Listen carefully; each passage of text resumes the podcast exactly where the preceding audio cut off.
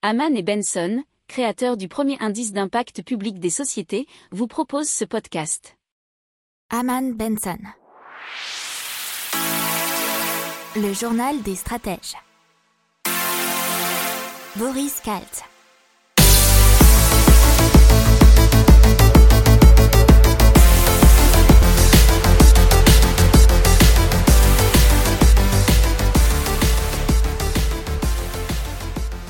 Bonjour à tous, j'espère que vous allez bien. Nous sommes le mardi 1er décembre 2020 et c'est le journal des stratèges numéro 10.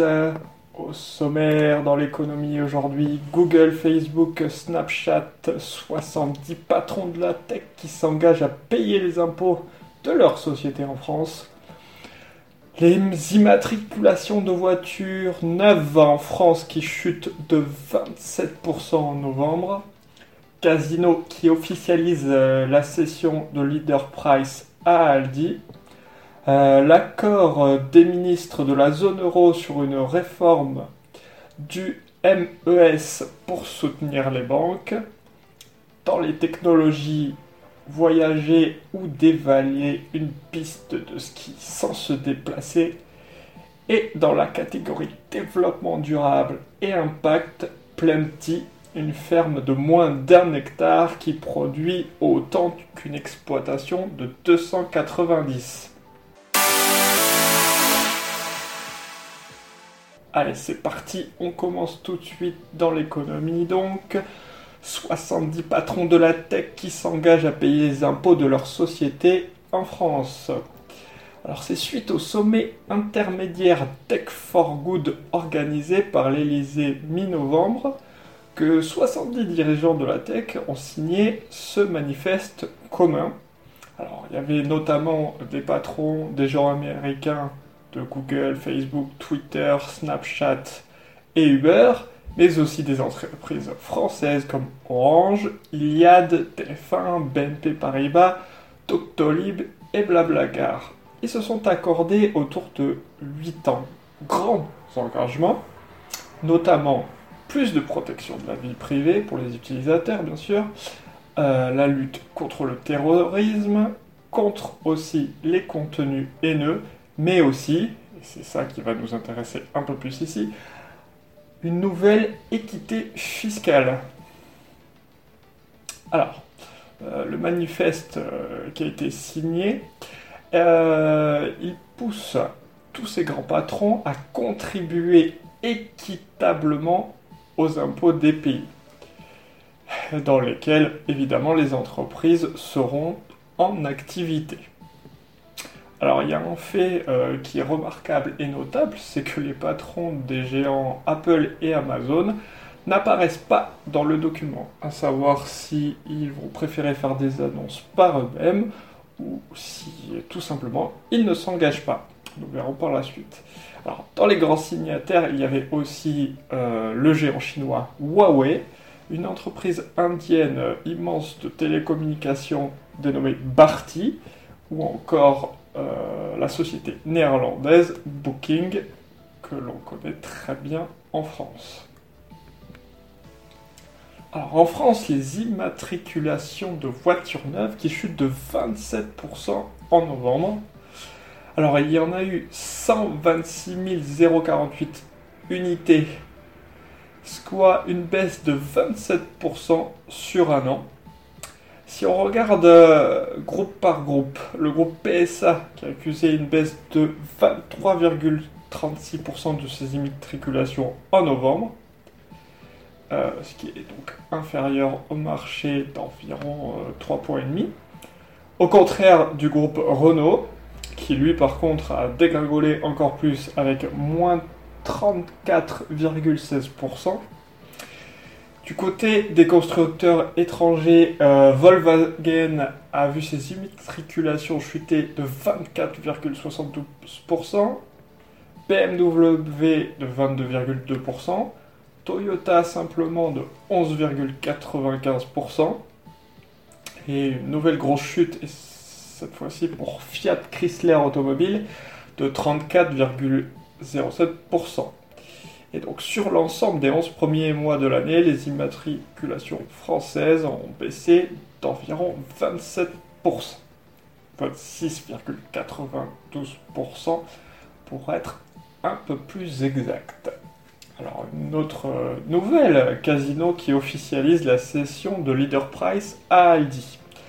Euh, c'est une session de 544 magasins, non 545 plus exactement, deux supermarchés Casino, trois entrepôts par Casino à Aldi France, pour une valeur d'entreprise de 717 millions d'euros et des produits de cession à 683 millions d'euros. Voilà. On passe maintenant à la suite avec euh, l'accord des ministres de la zone euro sur une réforme du MES pour soutenir les banques. Les ministres des Finances de la zone euro sont convenus lundi de la possibilité de recourir au donc, MES, mécanisme européen de stabilité, comme d'un fonds de financement en dernier recours en cas de crise bancaire.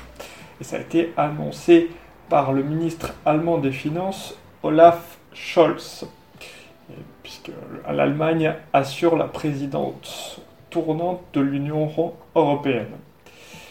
Alors, selon ces déclarations, euh, cela rendra la zone euro plus stable et plus apte à résister aux crises futures. La réforme du mécanisme européen de stabilité renforce l'euro et tout le secteur bancaire européen et se rendra la zone euro encore plus résistante aux attaques des spéculateurs, selon le même ministre allemand Olaf Scholz. Alors Bruno Le Maire a lui aussi fait son propre commentaire, et pour lui cet accord constitue un nouveau pas pour l'Europe. Il a rajouté sur Twitter que qu'il y voit deux avancées pour encore mieux protéger les Européens et l'économie de la zone euro. On passe aux nouvelles technologies.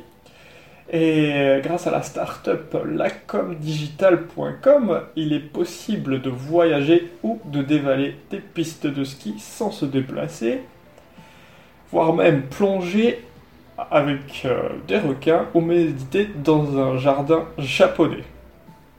Alors c'est une solution qui a été d'abord proposée euh, aux personnes âgées dans les EHPAD, mais maintenant ce projet est commercialisé sous le nom de EHOP Voyage. Alors, euh, on sait que le secteur du tourisme devrait perdre entre 50 et 60 milliards d'euros en 2020. Selon Atout France, l'agence de développement touristique de la France, euh, suite à la crise du Covid qui oblige euh, malheureusement beaucoup plus les gens à rester chez eux. Donc des solutions de la sorte pour s'évader sont tout de même une très très bonne chose. Alors, euh, les personnes plus vulnérables comme les personnes âgées ont besoin d'échappatoires euh, pour elles aussi pouvoir se divertir. Et donc, cette solution de réalité virtuelle est vraiment très sympa pour elles. Alors, il y a un abonnement mensuel à moins de 100 euros qui donne 10 vidéos de moins de 10 minutes par mois et euh, 3 sont renouvelables chaque mois, plus exactement. Euh, reste à acheter, bien entendu, le casque de réalité virtuelle. Alors pour l'instant, EOP n'est proposé que dans les EHPAD, mais pourrait l'être dans les hôpitaux et les instituts spécialisés pour personnes handicapées, voire peut-être un jour pour les particuliers. On passe au développement durable et à l'impact.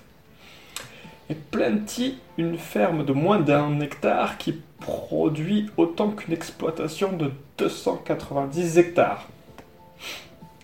Alors, les premières fermes verticales ne sont pas nouvelles, puisqu'elles sont nées il y a déjà plusieurs années au Japon, mais elles fleurissent un peu partout aux États-Unis grâce à la technologie. C'est ça qui est très important ici. Donc, il est possible de planter horizontalement et d'empiler les plants verticalement. Alors c'est des serres qui ne ressemblent à rien à une culture en pleine terre, puisqu'ici, Euh, c'est la technologie qui règne.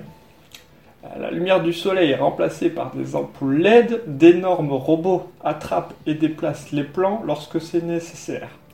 L'intelligence artificielle gère la chaleur, la lumière ainsi que l'eau. Et ceci permet de recycler chaque goutte non utilisée. Alors, pourquoi cette méthode fait autant parler? Puisque écologiquement, elle est vraiment fantastique, puisque ça permet d'utiliser 99% moins de terrain et 95% moins d'eau, et le tout sans pesticides ni OGM. Donc le rendement est impressionnant, puisque ces technologies offrent un rendement 400 fois plus élevé qu'un champ traditionnel. Et comme on l'a dit en introduction, pour un hectare, euh, Plenty produit autant que s'il y en avait 290. Et c'est très avantageux puisque ça permet de cultiver des aliments tout au long de l'année, à moindre coût environnemental, et à la fois pour les populations rurales et urbaines. Alors si toutefois on voulait cultiver hors sol euh, en France de cette façon-là, on ne pourrait pas la certifier comme une agriculture bio, mais plutôt comme une agriculture raisonnée. Voilà, c'est tout pour aujourd'hui. Je vous souhaite une excellente journée et je vous dis à demain. Ciao ciao